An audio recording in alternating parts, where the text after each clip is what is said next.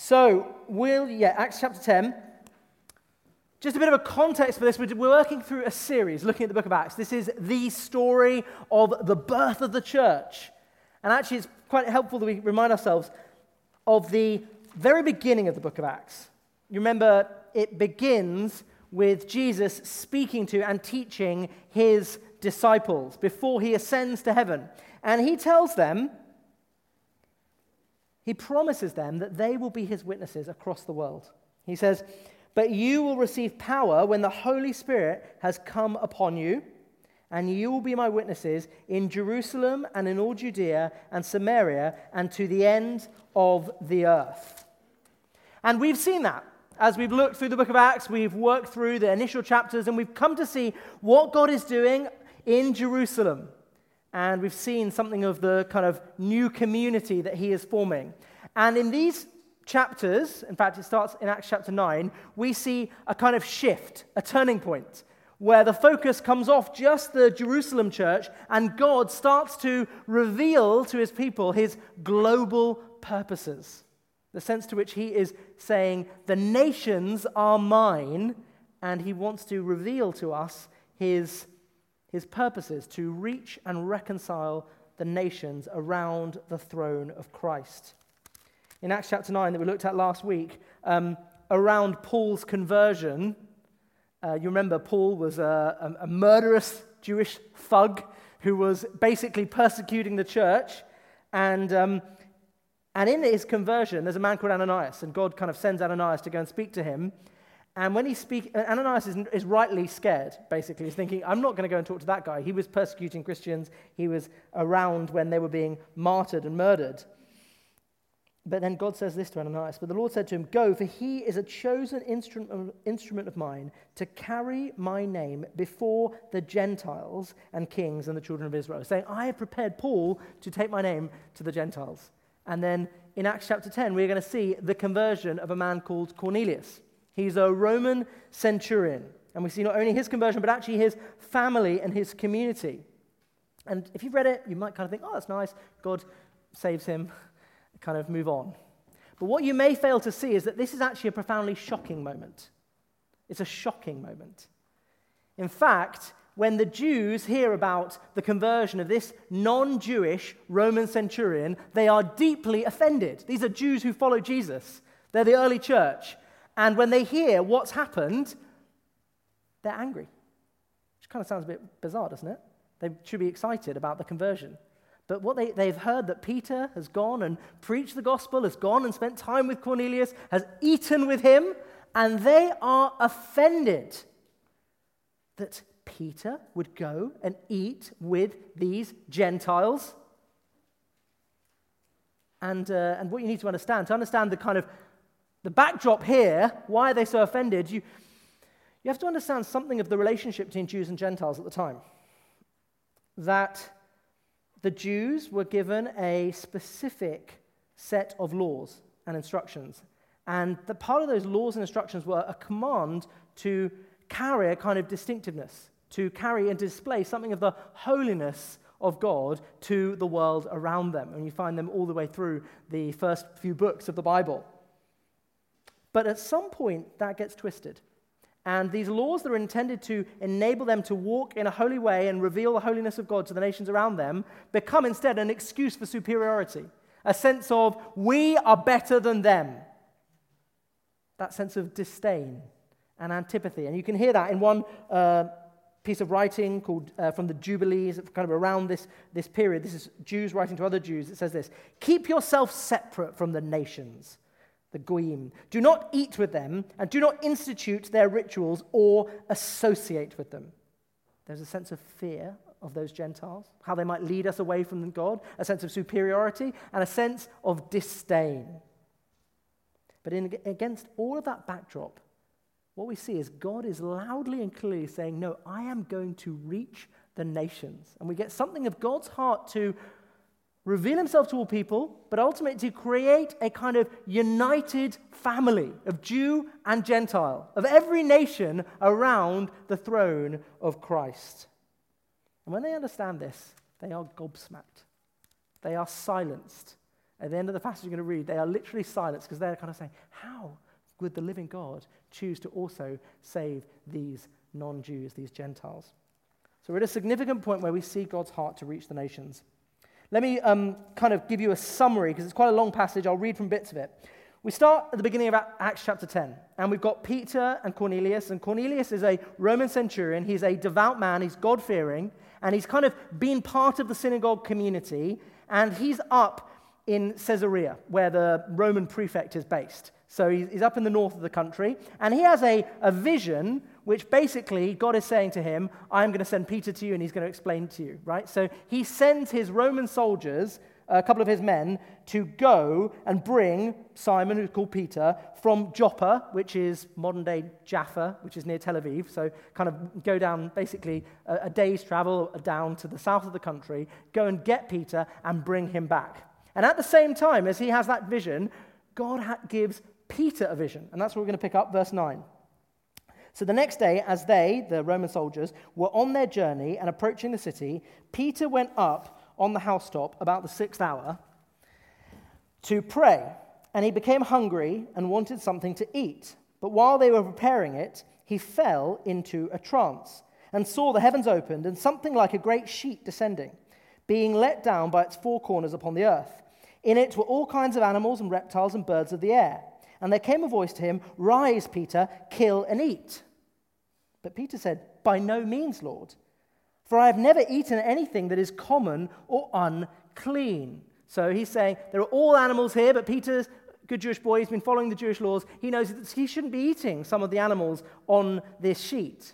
But actually, this isn't really about animals. I mean, God's, Jesus has already spoken to them in Mark chapter 7, where he says, You're, you're, you're not made righteous by what goes into you. Actually, what, make, what defines your righteousness is what comes out of you. And so he's declared, already declared all foods to be clean. This isn't about food. But then, and the voice came to him a second, again, a second time. What God has made clean, do not call common. This happened three times, and the thing was taken up at once to heaven.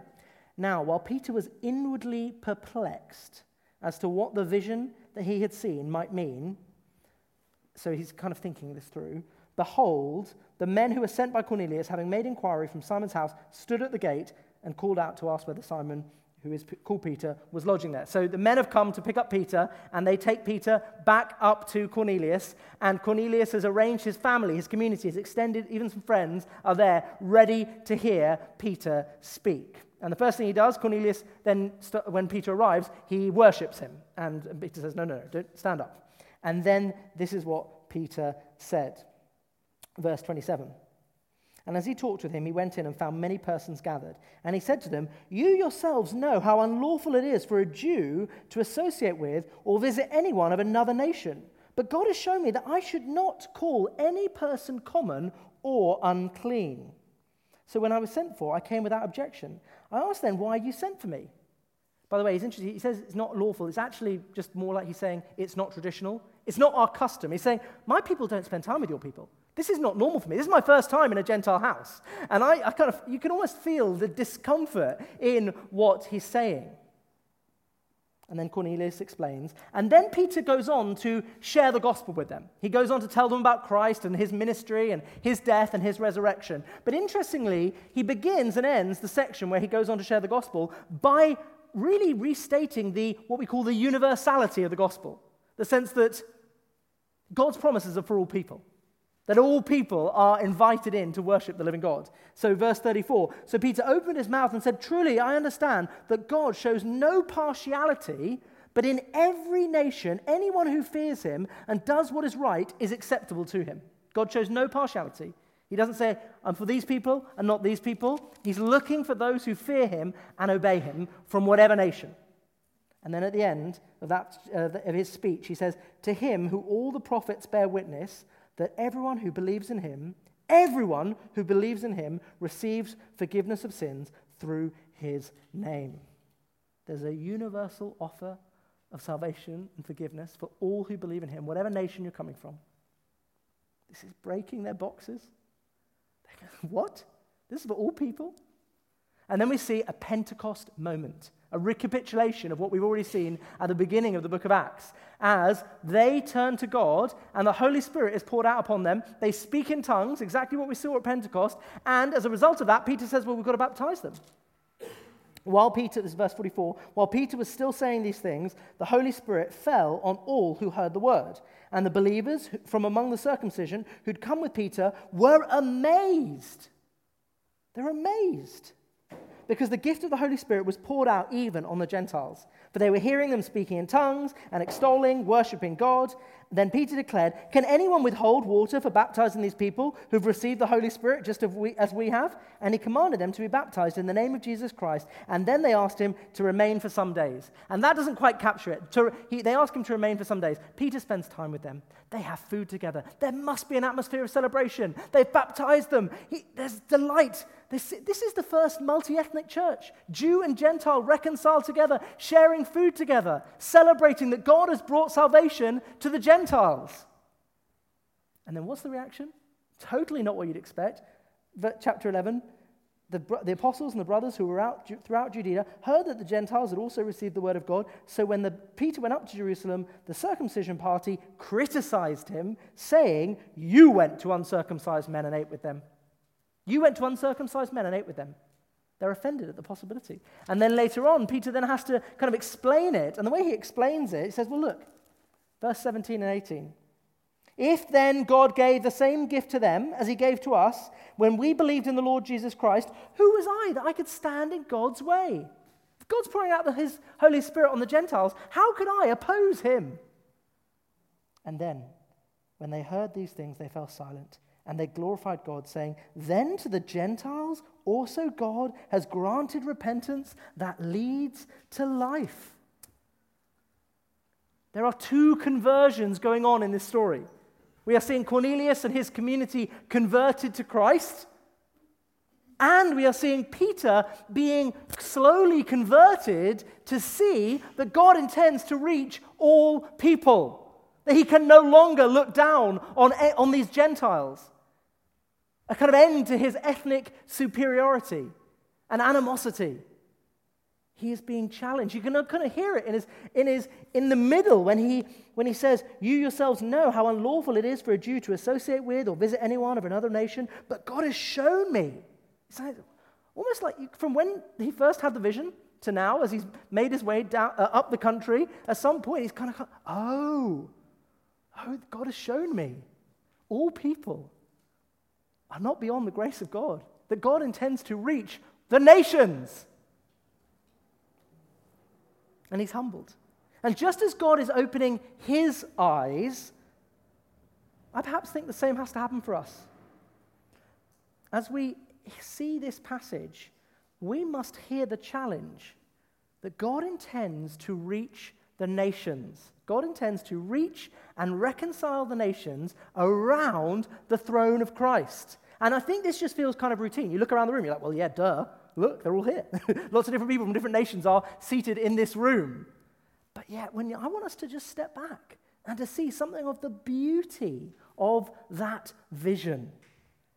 And not just to see the beauty of that, but also to be challenged to live out that reality wholeheartedly together as a community. To run towards each other and to pursue deep wholehearted relationships across different ethnic and cultural backgrounds, such that we show the world that the cross of Christ has a unique power to reconcile people from all different backgrounds in a way that nothing else can compare. That is our challenge as a people of God. But I wonder also whether this would challenge us whether we are willing to make ourselves uncomfortable, like Peter, it's the first time I've been in a Gentile house, Peter's saying, to make ourselves uncomfortable to take the gospel into the world. So I want to give you three questions this evening. Do you realize the beauty and significance of God's plan to reach and reconcile the nations? Second of all, what does this mean for our life together? And thirdly, are we willing to follow Peter's example to make ourselves uncomfortable and step outside our culture? So, first of all, do you realize the beauty and significance of God's plan to reach and reconcile the nations? It would be easy to overlook this moment. I want us to see and to celebrate God's plan to draw folk from every nation into the people of Christ. And zoom out for a moment, because this is kind of one moment, but we need to zoom out and see this is the great grand narrative of God's purposes all the way through Scripture. You think, well, hang on a minute, I thought the Old Testament was all about just Jewish people. Well, that's not very international. Actually, even then, go back right back to Genesis chapter 12. This is the calling of Abram, who will become Abraham. And you know the story. Uh, maybe you do, maybe you don't. But um, Abraham has a family, and then the, and the family becomes a nation, and the people of Israel. But this, is, this begins with God calling a Mesopotamian agriculturalist out from where he's from, and he gives him a promise. And this is what he says to him. Now the Lord said to Abram, Go from your country and your kindred and your father's house to the land I will show you, and I will make you a great nation, and I will bless you and make your name great. So he's talking about the formation of the people of Israel.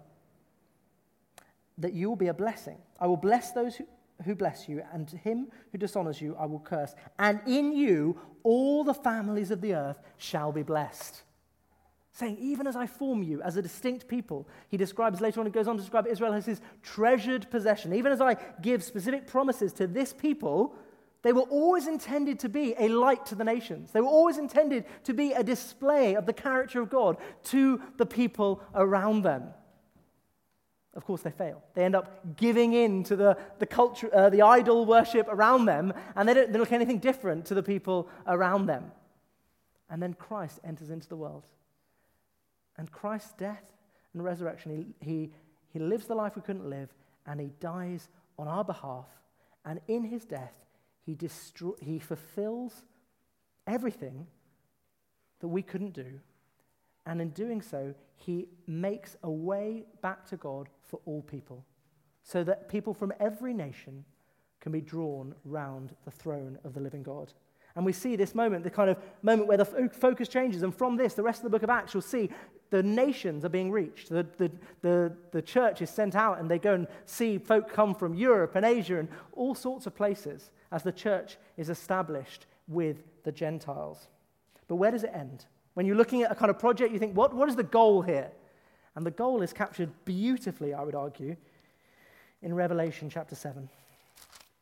The end goal of God's great salvation work in the world is the nations gathered round the throne of Christ together. After this, I looked, and behold, a great multitude that no one could number from every nation, from all tribes and peoples and languages, standing before the throne and before the Lamb, clothed in white robes and with palm branches in their hands. I think this is, you can't quite do justice to this image. Imagine for a moment people from every nation gathered round the throne of Christ the sense to which we see something of the universality of the gospel. The sense that the gospel is for all people. The sense in which we see the power of the gospel, i.e., the gospel is powerful enough to win people from every nation.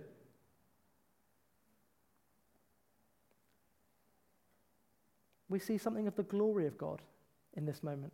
Something of the sense to which the majesty and glory of God demands that people from every nation worship him the sense to which God is no parochial deity. You know, the sense to which different tribes and, and communities have, have established themselves and kind of said, this God is our God, and that God kind of becomes a kind of talisman or, or figurehead for their culture.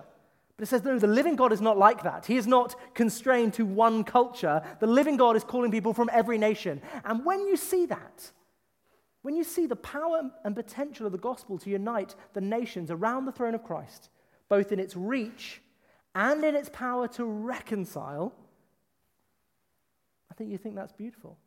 Think for a moment of Hutus and Tutsis worshipping together, Jews and Arabs worshipping side by side in Christ, Ukrainians and Russians.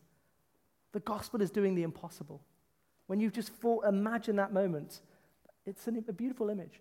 I wanted to show you a little video that doesn't, won't live up to the, the image that we that see, but just gives us a flavor. Oh, minor, so basically, they're singing. Uh, you want to turn the, the, volume up as well. They are singing. Um, if you want to go back to the beginning, they are, they are singing uh, Amazing Grace.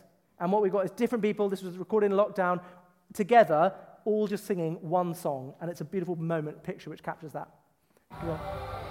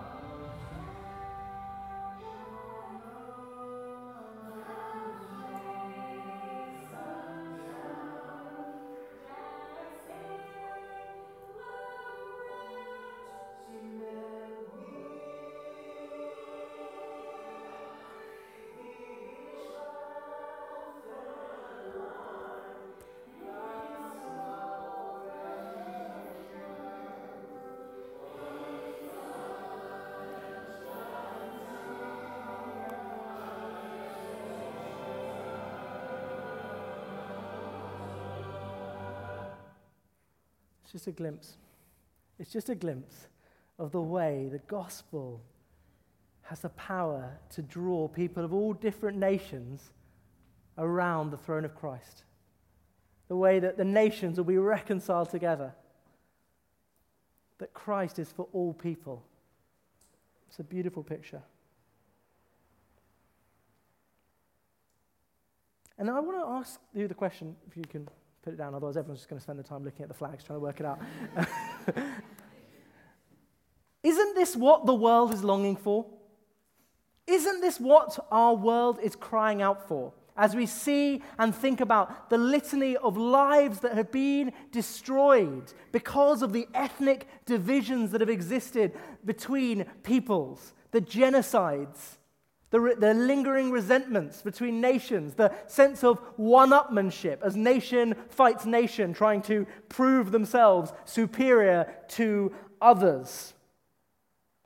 Or even as we see it today, hidden in perhaps continuing in kind of more hidden ways in a, in a culture like ours. Think about the cultural superiority going on in British culture. Some of you are coming in and you're like, I just can't get it. All this mention of class, and you've got middle class and working class and lower middle class and upper middle class, and it's a complex combination of how much money you earn and where you live and what, who, what your parents did. And it's all just basically people parceling people off into different parts of society looking down on others.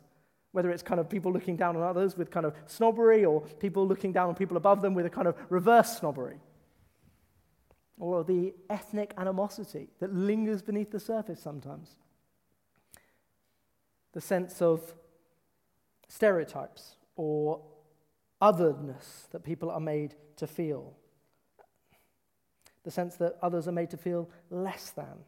Or even the, what we might call the kind of superficial diversity of a city like London, where you've got all sorts of different groups living in close geographic proximity to one another, but there's no real unity going on. That they're all kind of s- spending time in ethnic cultural silos, not really eating together. And what, what the remarkable thing is, is that the church is the answer to our culture's longings. In a world longing for inclusion and acceptance, the early church was one of the most inclusive and diverse groups of people. And actually, that has the power to provoke, I would argue, to a secular culture that sees the divisions in society and is longing for inclusion and acceptance. We say it is found in Christ. You see this, uh, Rainn Wilson, uh, an actor, he's a member of the Baha'i faith, and he was uh, on a talk show being interviewed by a Christian recently, and this is how he put it. He's, he's kind of drawn towards Christianity because of this diversity. He says, Never before in the history of humanity had a more diverse group of people gathered and been welcomed, loved, and accepted than the early Christian church. In a society that is longing for a way to find unity, we have that unity in Christ. The church is the answer to a society's longings. It's intended to be a picture of that reconciliation. I gave you that picture of Revelation chapter 7. you may have heard the idea that the church is intended to be a show home of the new creation. You see this in London, you go around and there's kind of a flat that you can try before if you want to go and live in the block that they're building. It's a kind of show home. You kind of get a taste of what it's like. The church is meant to be a kind of show home, a taste of our new creation reality. So if we see new creation as this one group of people united around the throne of Christ, the church is intended to be a picture of that reconciliation and unity a place of no hostility, no partiality, no sense of superiority between different ethnic and cultural groups. It hasn't always been that way, but that is what the church is meant to be. See this in the book of Ephesians. Andrew looked at this in the autumn. He's speaking, Paul is writing to a bunch of Gentiles, a bunch of non Christians, sorry, a bunch of non Jews who are Christians. And he's reminding them, he says, You were once far off. He says, But now in Christ Jesus, you who were once far off have been brought near by the blood of Christ. For he himself is our peace, who has made us both, that's Jew and Gentile, made us both one, and has broken down in his flesh the dividing wall of hostility by abolishing the law of commandments expressed in ordinances, that he might create in himself one new man in the place of two, so making peace I mentioned before the law had become a kind of source of hostility, that Jews looked down on Gentiles. They didn't follow this law. They were not just ceremonial unclean, they were kind of unclean, dirty. He's saying, no, the law has been fulfilled in Christ. The ceremonial civil law, the, the instructions on diets has been removed. Now we live under the law of Christ. Now there's no more hostility. There's no more dividing wall of hostility. And now you are one new man in Christ. There are no outsiders in the church.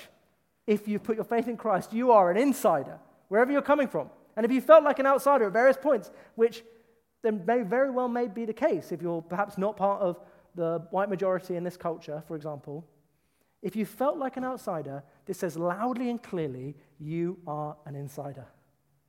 You're included in Christ. You're part of the family, reconciled around the throne. And we see this lived out in the book of Acts. Uh, just a few chapters later, in, in Acts chapter 13, we get this picture of the Antioch church. And it's a, a Gentile, there's Gentiles and Jews there. And you see that in the leadership team that is leading this church. They are a diverse group of male elders or prophets and teachers. We've got Barnabas, a Cypriot Jew, Simeon, who was called Niger, so he's a black man, probably from southern northern Africa. Lucius of Cyrene, that's Libya, so he's a North African guy. Uh, Manaen, a lifelong friend of Herod, the tetrarch, he is part of the Jewish elite, probably from Israel. And Saul, who was from Turkey, from Tarsus. So you've all, right there, you've got European, Middle Eastern, you've got Jewish, Gentile, African, European. You've got this wonderful, diverse group of te- uh, leaders. And that is a picture of what the church is intended to be. Now, of course, there'll be contexts where there's just a monoethnic context. If you're in kind of some part of East Anglia, for example, I don't know, there might just be one group, ethnic group, and that would be completely normal. But in a context like ours at Grace London, where we have a diverse city, we have an opportunity to display something of the power of the gospel to unite all different ethnicities and cultures around the throne of Christ. And that is a wonderful privilege we have. Because what we need to see is that the gospel has a unique power to reconcile people. You see, from a, we, we live in a culture that is crying out for this kind of sense of inclusion and unity. But actually, it can't do it. It can't bring it. From a secular perspective, we would just say, from a, from a kind of, if there's no God, you're just a clump of cells. And actually, there's no reason why I should treat you with dignity and respect except because I believe it's important. There's no reason to believe that we're all equal if we're all just a clump of cells. But the Christian faith says no. Actually, no one is unclean. You heard that in, in when um, Peter's being instructed. No, not, I should not call any person common or unclean because we're all made in the image of God. We all have a sense of worth and dignity that comes by being an image bearer, by one who carries the image of God. So you cannot look down and judge and kind of feel superior to someone, who, someone else because we all carry something of the image of the living God on us. Isn't that incredible? What, a va- what dignity the Christian faith gives each human being. It says, no, you're not just a clump of cells. You're made in the image of God. But it also, says, it also humbles you. Because it says also you were so sinful that Christ had to die for you. In a sense, we say you're all clean, you're all, all valuable, but yet you're also all unclean in the sense of you all need Christ to die for you so that you can be cleansed from your sins and be forgiven. You're all, in one sense, both clean and unclean. You both have dignity, and yet you also have humility. You can never look down on another because you come to Christ on your knees. Uh, one preacher put it like this. He said, if you're on your knees, and I'll, I'll do it, but none of you can see me now because I'm so short. But if you're on your knees, you, you can't look down on other people because you're already kneeling down. I can't look down on people anyway. But my point is, when you come to Christ on your knees, it is the ultimate antidote to any kind of superiority that you might feel because you know that Christ had to die for you. So it humbles us and it dignifies us. But also, Christianity deals with the heart. The way that often our world seeks to deal with the problem of ethnic animosity and resentment between nations and cultures is to try and put systems and structures in place, and there can be some good in that. But often it creates a kind of veneer of diversity. It doesn't deal with the problem at the heart level, where people just pay a lip service to this idea. But Christ deals with you at the heart. He deals with that superiority that is lingering in your heart that no one else can see because he sees it all. And also, Christianity unites almost organically. And what I mean by that is, as Christians, we don't primarily make this our primary focus. Instead, we make the worship of Christ and the invitation of Christ taking lordship of our lives, that is our primary goal. But as we do that, as we worship Him together, as we seek to conform our lives to His purposes, as we seek to pray for His purposes in this city, there is a sense of it unites us together. Because you say, you too, you're also desiring that. You're also seeking to conform your life to Christ's commands. You're also finding it hard at times. There's a commonality that comes between us as we all together seek to be faithful to Christ. And so Christianity is unique. You see this as you compare it to different world religions. Often, world religions stay in the area that they came from. So, Hinduism is synonymous with the Indian subcontinent. Islam is uh, if you compare a map of the 8th century caliphate with the, and compare it now where Islam dominates, basically it's the same place. Islam's dominates around the kind of what we call the 1040 window, kind of North Africa, Middle East area. Same with um, Taoism and Buddhism, stayed largely dominant in the East, where it started. But Christianity is different. Look at the historic center of Christianity, and it has shifted over the last 2,000 years. It begins in Jerusalem, then it goes to Antioch, then it perhaps goes to Rome and Europe, and then at some point it goes to North America, and perhaps now it's in Africa, and now and one day it will be perhaps in China as we see the church exploding there. The, my point is the church moves, it shifts because it's a global people, not bound by culture or any one ethnic group. So, how do we display this in our life together? If God is reaching and reconciling the nations, and if the church is meant to be a picture of that, and we have the opportunity to demonstrate Christ, the power of Christ, the power of the gospel to humble and reconcile people from different backgrounds around Christ's throne, what does this mean for our life together? And the first thing it means is reconciled relationships. It means meals. It sounds weird, but it sounds kind of you're like, wait a second, you're talking about global injustice and racial, uh, racial and ethnic diver, uh, in, um, in diver, um, animosity, and you're telling me food is the answer? It doesn't, it doesn't feel like it quite matches up. But I think it is. You see this in this passage where, verse 48, where he describes um, Peter spending a number of days with them. You can imagine the meals they share the sense of delight and warmth, the sense of reconciliation that they are living out in that moment. There is a reordering of relationships going on here. Peter has changed his relational world as he comes to welcome the Gentiles into the church. He says, if you've really understood that we are now one new man in Christ, that should shape and affect who you relate to. It should shape and affect who's round your dinner table. When you look around the people who make it to your dinner table, who are they? What do they look like? Do they look like you and do they sound like you? If they only look and sound like you, then maybe you haven't really understood the full extent to which Christ is making one new man in Christ. The great danger is that we have a kind of semblance of multi ethnicity, cross cultural church here, where we've got all different nations, but actually it doesn't really change our relationships. We stay in kind of um, ethnic or cultural silos, but carry the same divisions and uh, distinctions that we see in the world into our community life together. But Peter is a warning against that. says you can't just kind of accept the Gentiles and then not spend time with them. Actually, you've got to have both and. If the gospel is for these guys, it also means your relationships have to reflect that reality. But how do our relationships change? This isn't kind of a, a forced kind of uh, thing where you kind of say, okay, well, you better make sure you've got a full mix of different ethnicities and nationalities around your dinner table tonight. This changes because we find an identity in Christ that takes over every other identity. That that becomes the defining thing about us.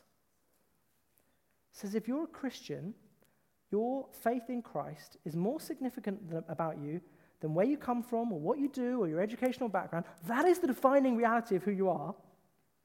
Those things are true, not denying those things, but your faith in Christ is the thing that defines you.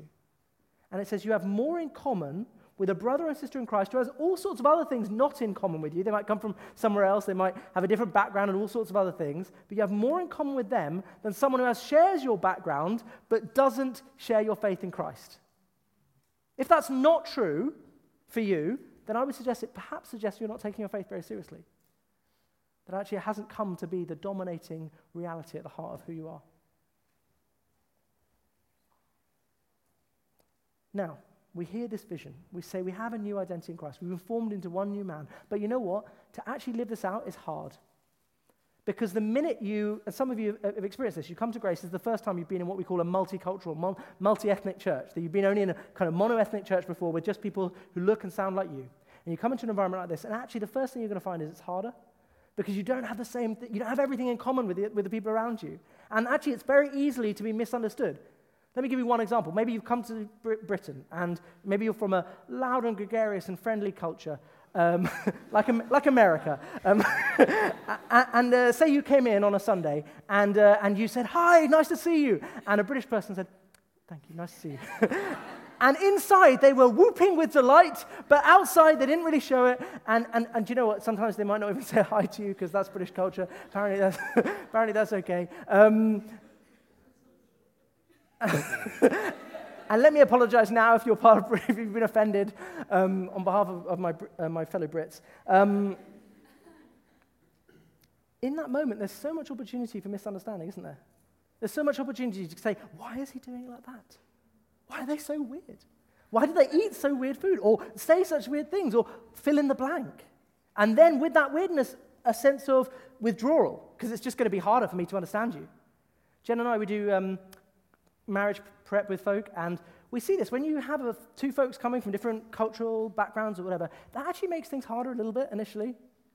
Uh, Jen and I, we, we come from a similar kind of place just outside London, went to the same university, we listened to the same radio station growing up, which was Radio 4, which is like a radio station for 50 year old people. It's like, like talk radio, basically. Um, so, like, you know, we, we kind of had stuff in common that even meant, even though we didn't know each other at that time, we could kind of look back and say, oh, you, you did that too, or, and that kind of thing. But if you're coming from a different background, sometimes you've got to work hard to understand the other person. Say, oh, you want, you want that? Why do you want that? Or are you saying what I think you're saying? Because I, I, don't understand why you'd say that. That kind of thing.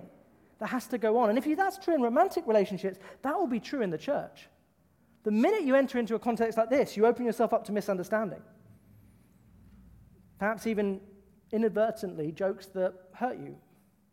Or perhaps the sense that you feel like you need to adapt your behavior to fit in an environment. Uh, Bryan Loritts, who's a pastor in the US, uh, talks about the kind of challenge of going through multi ethnic relationships uh, with people who don't understand you. He says, To go again means to open up ourselves to the possibility of pain, the possibility that we'll be hurt. This is hard. But actually, the Bible would tell us to expect that hardness. It would say that we should expect that relationships in the body of Christ will be difficult. I love this that Paul is utterly realistic about the challenge of building relationships in the body of Christ. Because whether it's this or another factor, there are moments, if you really commit into the church, that you're going to be hurt by the church. You're going to be hurt by your brothers and sisters because you had right high expectations of your fellow brother or sister in Christ and they didn't live up to it. And I love the way Paul expects that. In uh, Ephesians chapter 4, he says this I, therefore, a prisoner for the Lord, urge you to walk in a manner worthy of the calling to which you've been called, with all humility and gentleness and patience, bearing with one another in love. If you say, Darling, I love you, we've been bearing with one another in love. If you're in a romantic relationship, you say that, I promise you that won't go down well. the idea of bearing with someone is not a sign of affection. I've really had to bear with this person. I um, said to Andrew after we preached on that service, I said, that describes the, our professional relationship. in the sense that we are radically different people, and we at times have had to bear with one another in love. It requires that we take hold of those gifts that God gives us, that Christian superpower called forgiveness, where actually we will have to regularly forgive one another, regularly be misunderstood by one another. And actually, we might need to say it to the other person look, I really felt hurt by what you did. It's interesting that Jesus speaks in Matthew 5 and Matthew 18, both of if someone has something against you and if your brother has sinned against you. The expectation is that both are going to happen. There are going to be times where you feel sinned against, and there are times where you're going to sin against somebody. So we're going to have to expect that we're going to have to forgive one another. I'd, expect, I'd say if you have never had to forgive anyone in the church, perhaps you've not really been living in community. It requires a, a, a willingness to sympathize with one another, to get inside each other's experience. The Bible in Romans 12 talks about mourning with those who mourn. And what it says is because we come from different backgrounds and cultures, we're going to have different experiences. And I might not have had your experience. And in order to walk with you as a brother or sister in Christ, I need to mourn with you. I need to sympathize with you. I need to get inside your experience. There's a kind of humility that it, this requires to say, my experience is not normal. And so I need to sit with you and walk with you through that experience. It means I need to listen and understand what does it mean to be you? And how does that feel? And what's that been like? In order to understand you and love you and to relate with you well. This requires a persistent a sense of commitment, a sense of conviction that Christ has formed us together, He's given us a unity, and so we will fight to maintain the unity that Christ has given us. But ultimately, it comes out of love. It's got to be love that, that, that does this. It's got to be love that enables us to forgive one another and keep walking with one another when we're hurt. It's love that enables us to keep persevering. And so it requires us to say, God, would you give us that love? Would you remind us, would you fill us with the love that you have for us so that we might love one another with that same love together? And so, as we do this, as we walk through the costly challenge of building a healthy, deep relationship, church with deep relationships, we expect that it's hard, but as we do that, we point to a love of Christ that has the power to unite us around the throne of Christ in a way that the culture can only dream of. But this doesn't just mean inside, it also means outside. And I'll try and be quick here. Are we willing to follow Peter's example and make ourselves uncomfortable to step outside our culture? Peter is st- setting a pattern for us of cross cultural mission. And Christ would call us to step outside of our worlds, to make ourselves uncomfortable, to advance the mission of God. You see the discomfort that Peter is experiencing. He's never done this before, he's never been in a Gentile home, and he's a little bit uncomfortable. In fact, later on in Galatians 2, the Judaizers come to Antioch, and, and uh, basically he goes back to just spending time with Jews. It's a reminder that the discipleship journey sometimes isn't linear, that you move forward and backwards. And perhaps we should expect that. This requires a willingness to step outside of your culture for the sake of the gospel, a desire to reach others, and to make ourselves uncomfortable for the mission of God. And that is not normal, should we say. In normal, we want to stay comfortable, we want to stay with the people around us. But if we seriously believe that this city is full of people who've never heard of Christ, who come from different cultures and backgrounds, then we think it is absolutely worth us making ourselves uncomfortable for the sake of reaching the nations. Are we willing to step outside of our culture? This, by the way, means, first of all, being willing to step outside Christian subculture. It says actually, the people of God are never meant just to stay in a kind of holy huddle. You see this in the Jews and the Gentiles here. You see it in the Gospels with the Pharisees and the sinners and tax collectors. The first thing religious people do is they don't want to be around non religious people. They don't want to be around those sinners because it's a kind of like sense to which sin is contagious. The sense in which I'd rather not be around them because maybe they're going to make me like them. And there's some truth to that. That actually, if you spend your time around non Christians all the time, it's hard because suddenly you have to explain your life choices and you have to kind of resist the temptation to do what they're doing. But this misses the point. Christ prays for his disciples in John 17 that they, he says, they are not of this world, but then he, then he reminds them he's sending them into the world. He says, I've given them your word, and the world has hated them, not because they, because they are not of the world, just as I am not of the world. You are not of this world because you look like Christ, and Christ is not of this world. Don't lose your distinctiveness. But then he goes on, I, uh, I do not ask that you take them out of the world, but that you keep them from the evil one. Saying, Stay in the world. I pray that they would be able to stay in the world. They would be able to stay distinctive, stay rooted in Christ, stay depending on Him, stay walking with Him in the midst of a culture around them that everybody else is doing something different. Resist the temptation to stay in the Christian sub, sub, subculture, but instead make yourself uncomfortable. Spend time with people who aren't followers of Christ. And in doing so, you have an opportunity to reach the people around you. But it also means willingness to go outside our own cultures and, and kind of um, bubbles, so to speak, for the sake of the gospel. There's a great mission tradition of those who have who've seen God's heart for the nations and out of a hunger to spread the fame and knowledge of Christ are willing to go among the nations to preach Christ where he is not known. And you know, there's plenty of mission, plenty of opportunities for that sort of mission in this city. We have a meal at Weber Street every uh, once a month, a homeless center. That is a kind of cross-cultural mission because you're stepping outside of your culture to say, I want to get to know you, people who are different to me, and that's a kind of cross-cultural experience. Actually, there are all sorts of people in London who do not have relationships with the churches, whole communities that, are, unless you take an active step to enter into that community, they will not be reached by the gospel. One such community in this country, I think, that, that shows that reflect, uh, neglect is the poor.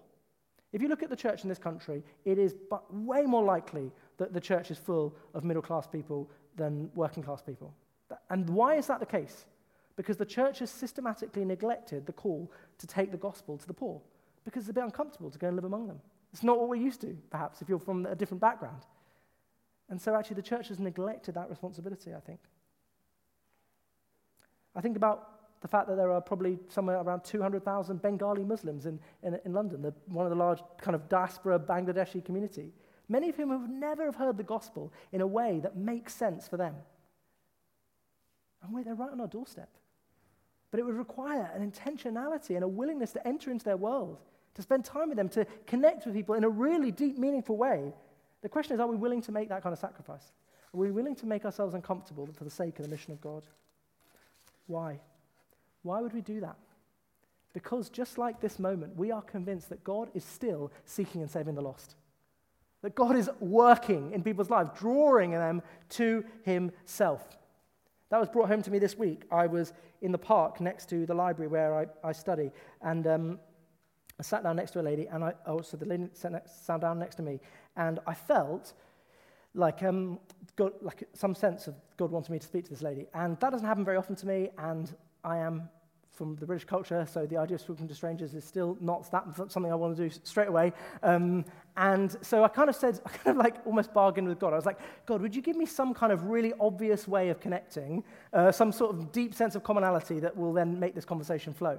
And so I started talking to her, and I said, What did you do? She said, Oh, I'm a diversity and inclusion consultant. So that's interesting, because actually that's kind of a little bit about connecting with what I'm preaching about this Sunday. And so we talked about Acts 10, I talked about the Jews having to invite the Gentiles in, etc. And um, so, okay, so that is obviously, Lord, that you wanted me to speak to her. And so we then got talking, and, and, and, basically it turns out she was on a, a bit of a spiritual journey. She had just got to the point in her, she's an older lady, got to the point where she was no longer pursuing a kind of job for status. And I said, actually, it's very interesting because I fight that temptation for status myself. And the antidote I find is knowing the love of Christ, knowing the love of God. When I know the love of God, I'm, I'm no longer kind of worried about what people think of me and pursuing status. And we talked along those lines in another way. And then, and then it just turns out that actually she'd been kind of meditating on Christ consciousness. Now, she's from a kind of Hindu background. She's grown up in Africa, but kind of from the original family from the Indian subcontinent. And, and she'd been meditating essentially on the love of Christ. And I said, Well, it's been really interesting you sat next to me because you basically met the only person in the park whose my whole life's ambition is to help people connect with the love of Christ. Um, and so, um, and so we, uh, we, we got talking, and I got to share the gospel with her and, and, and explain about Christ's death on the cross. And we, were, um, and, and we both kind of were like, God has obviously intended this conversation. And uh, she's not from London, so I kind of just find a church where she is and you know, read John's gospel and things like that. But yeah, it's very exciting it was a great reminder for me that, that God is at work. That he had a plan for that woman, and I'm sure that that conversation is one of the many ways that she's going to be drawn towards Christ. But that is, I believe that God, that is the living God who's still at work today, drawing men and women to himself. But he requires us to be willing to make ourselves uncomfortable, to lean into the opportunities, and to be willing to spend ourselves just like Christ. See, Christ was the ultimate cross cultural missionary. He took, laid aside the privileges of being seated at the hand of the right hand, right hand of the Father and entered into our world, who took on flesh, who leaves the comfort, comfort at the Father's side, who steps into our world and makes himself uncomfortable. Ultimately, so uncomfortable as willing to die on the cross. It's the very opposite of comfort. Who takes on flesh, who eats with sinners, who spends time with those who could pollute him, but he's not affected. He makes himself unclean. He takes on the judgment of God so that all people who believe in him can be made clean. He becomes an outsider. He is crucified outside the city so that we can become insiders, that we can be drawn in to the family of God. And so we take up the mantle. We seek to take up Peter's model, we seek to take up Christ's model above him, to go outside the camp, to make ourselves uncomfortable, and to be willing to be a vessel to be used by God to point to him. So as we close, I want to just step back. Say, are we rejoicing at the miracle of the church, at the miracle of God's power to reach and reconcile the nations? We were unclean and we've been made clean. That is cause for rejoicing. We're going to take communion in a moment. We're going to celebrate the fact that we have been made clean. Do we hear Christ's call to love each other well, to step over any kind of barriers that might be there, subtle as they are, and say we're going to love each other well, holding on to unity even when it's hard? And we're going to ask Christ to make us like him, to be cross cultural missionaries to be those who make ourselves uncomfortable for the sake of the fame of Christ.